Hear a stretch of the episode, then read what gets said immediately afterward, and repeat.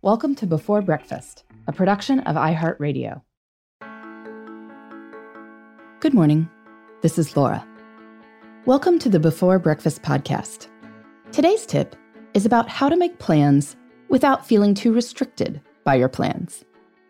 So, the title I gave this episode is Time Management Dehumanizing, came from an interesting letter I got from a Before Breakfast listener named Inez. She wrote that after listening to the podcast, she always felt encouraged to plan things out and schedule her life because she believed this would help her set priorities and build the life she wants.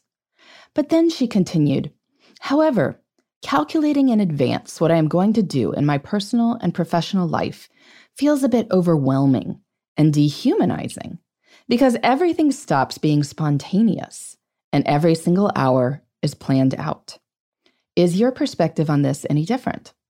Well, in a word, yes. First, I'd point out that when people talk about time management being dehumanizing, usually they mean that it's actually too human controlled.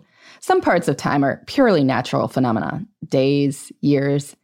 People tend not to feel too restricted by the fact that the sun keeps rising and setting over and over again.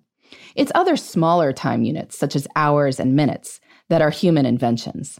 These smaller inventions became very important and standardized during the Industrial Revolution, when it suddenly mattered when the trains came into a station or what time factory workers came for their shifts. The idea of scheduling in these small, human increments is what can sometimes feel alienating and restricting. But I don't believe this has to be the case. I mean, to me, time management is about freedom. Because I know my priorities for any given week, I know that I can still make progress even if everything falls apart. If I plan my workout well, I won't be rushing to meet deadlines. And as I've learned over the years, no one likes to feel rushed. Because I think about how I'll spend my time on weekends, I tend to have pretty good ones with various adventures. I don't feel like I lose my weekends to mindless scrolling or chores and errands. I also think that there is a huge gap between planning every minute or every hour and planning nothing. I actually don't recommend that people plan every minute. That's because stuff you haven't considered is going to come up. Always. If every minute of a day is booked, when an emergency happens, all that other stuff has to be chucked. That's why people feel overwhelmed and behind. But if you've only booked about 50% of your day, then you've got room for a whole half day of emergencies before you're any worse for wear. So you have my permission not to plan every hour. Please don't. Leave as much open space as you can. And then I think you can still get the benefits of planning without the feeling of restriction by setting some limited intentions for any given day. For a weekday, what are three professional intentions that will help advance me toward my goals? Then, what one to two things could I do in my personal time that would be meaningful or enjoyable for me and the people I care about? A weekend might feature three to five intentions. That's really not a whole lot. There are 60 hours between that 6 p.m. Friday beer and that 6 a.m. Monday morning alarm clock.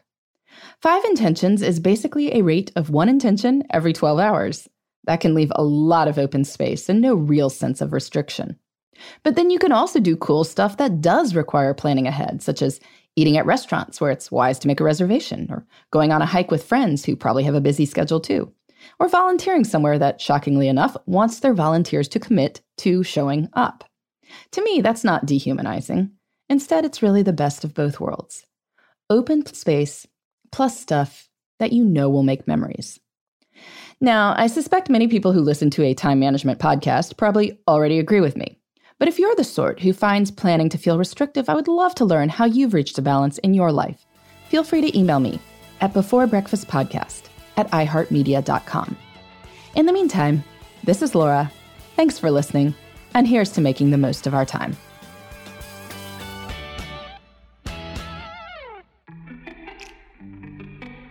Hey, everybody.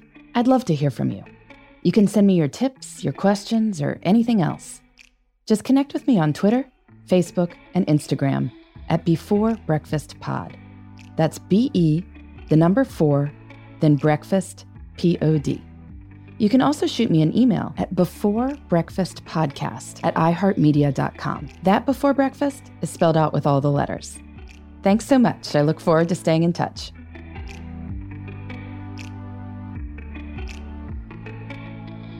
Before Breakfast is a production of iHeartRadio.